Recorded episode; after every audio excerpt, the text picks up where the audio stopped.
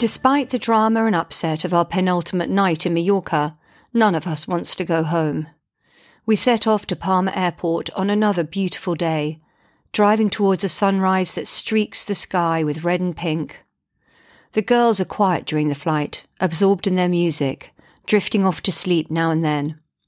London is soggy when we land, the air thick and heavy with damp and autumnal gloom. The house, when we reach it after hours in a queue for border control, is cold and musty. Phil has probably hardly been here whilst we've been away, taking advantage of our absence to work long hours and catch up with lost time and also trying to lose himself in work to alleviate the pain of what has happened to B. B and I go to the Beacon. This is the organisation that is providing her with her independent sexual violence advocate, or ISVA. But on this occasion, we are there to see the counsellors, or therapists. The initial meeting is fairly underwhelming, but going forward, they want to see B once a week and me once a fortnight. At first, I'm pleased that it's recognised that parents might need help too. But then my paranoia gene kicks in, and I wonder if they're spies. Are they trying to get inside info on me? My parenting? How I could have let my daughter be attacked by a stranger? I used to feel the same sometimes at the eating disorders clinic. Observed, discussed, judged.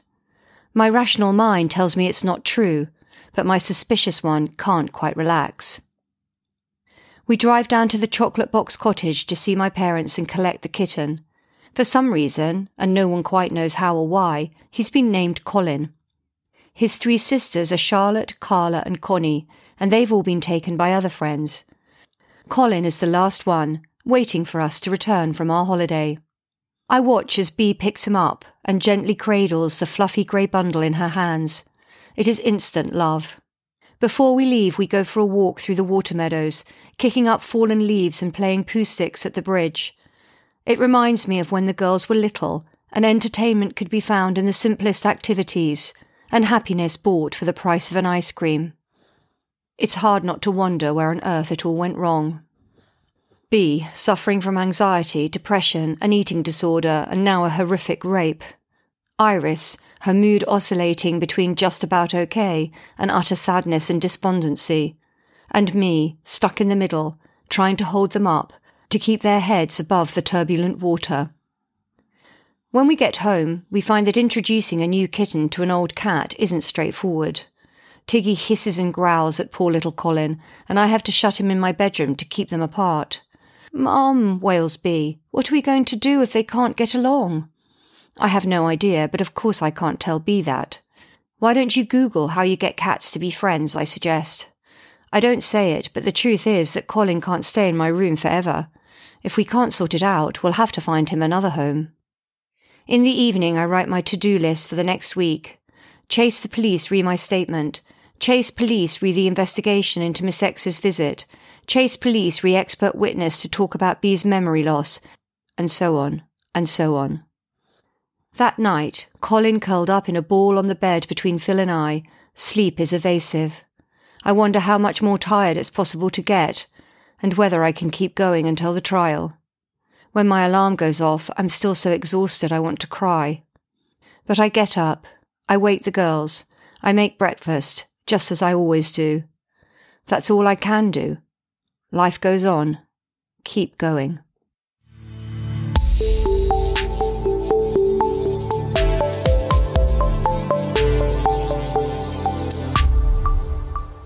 I'm still trying to find out a piece of information that, to me, seems key. How did Mr. Y get our address? I'm convinced he's passed it on to Miss X, which is how she knew where to find us, why she was waiting right outside our house that evening back in September. But how did he know it? I've asked David whether there was something in B's VRI that would have revealed where we live, but he insists that he's checked it back through and there isn't. All B says is, I walk past the nursery school to get to my house, which isn't enough. I try searching for the surname Canning online, and there are dozens in our postcode district and the one that covers where the attack took place. None of the Cannings listed feature B's name, but one does give Phil's. And that one listing puts Elisa Lennox at the same address. That is the clinching piece of information. If Mr. Y knew both our names, then he would have hit gold. All he would need to do is pay £15 and he'd have immediate access to our full street address. But the thing is that he doesn't know our names. He's never met us. We've never met him. We don't know each other from Adam. After hours spent puzzling over this paradox, I'm no closer to understanding. I wonder if Miss X was partly telling the truth when she said she searched for ages to find us. Perhaps she went to a different Canning address every night since Mr. Y's arrest, ticking them all off her list. But surely she wouldn't do that.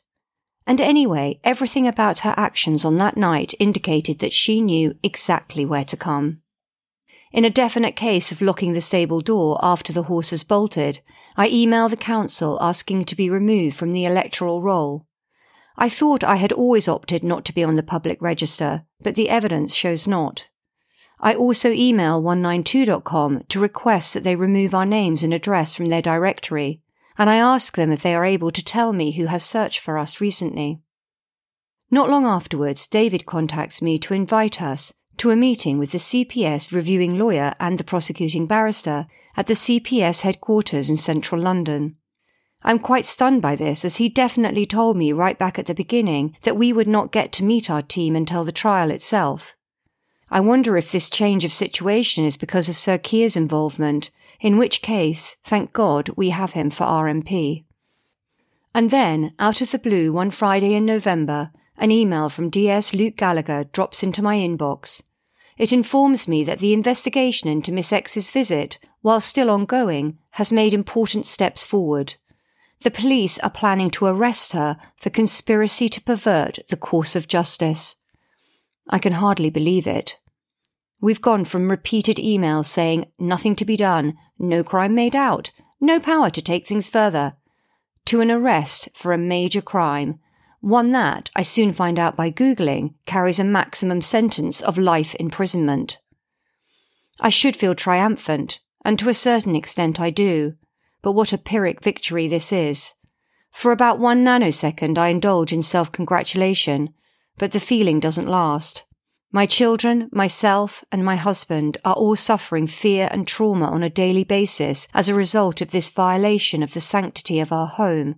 And, whatever punishment is given to Miss X and Mr. Y, we will always have to deal with the fact that they know where we live. Unless we move house, they know where to find us and can do so again, whenever they might want to. On Saturday, I get another email from Luke Gallagher after so many months of communication that is sporadic at best, this flurry of messages takes me completely by surprise.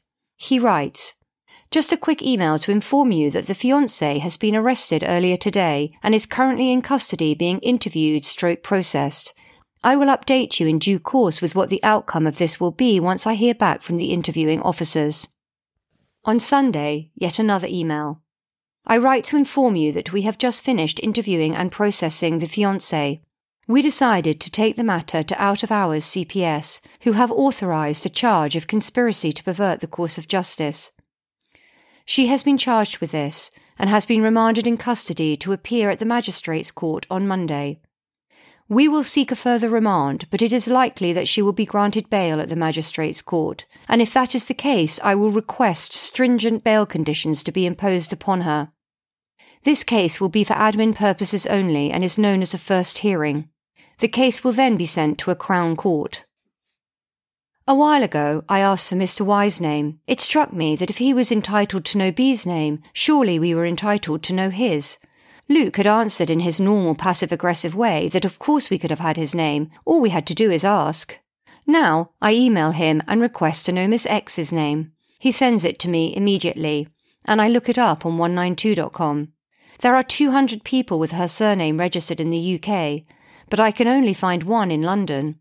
It is in an area known to be home to many people from India, Pakistan, and Afghanistan. Six people are listed at the address, including Miss X. It looks like she lives with her mum, dad, and three siblings. One click, one credit card later, and I could have the street name and house number. I could go round and terrorize her like she has us. I wouldn't do it, obviously, but I could. It's that easy. Every woman in the UK, and presumably in many other countries across the world, I want you to know once someone has your full name, they can find you. It might take a bit of time and perhaps a small amount of money, but with patience and determination, anyone can do it. The time passes slowly, waiting for the outcome of the charging of Miss X. On Monday, I check my emails every five minutes. In fact, who am I kidding? I barely take my eyes off Gmail the entire day, desperate to find out what has happened at the court hearing. Nothing. Finally, I send David an email.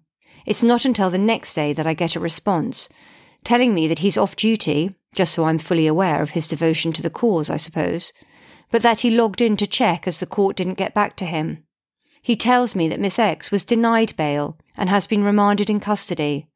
Mr. Y will be dealt with in the coming weeks, as he must be produced from prison for interview. I nearly fall off my chair. Six weeks ago, our insistence that Miss X was almost certainly acting in collusion with Mr. Y, something that the CCTV footage seemed to prove, was roundly dismissed. Now, she has been charged with an extremely serious offence, and he most likely will be soon.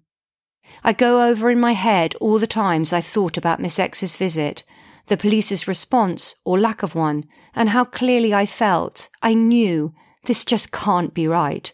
It simply cannot be right. Finally, I have been proven correct. And perhaps, just perhaps, that means that things are starting to improve.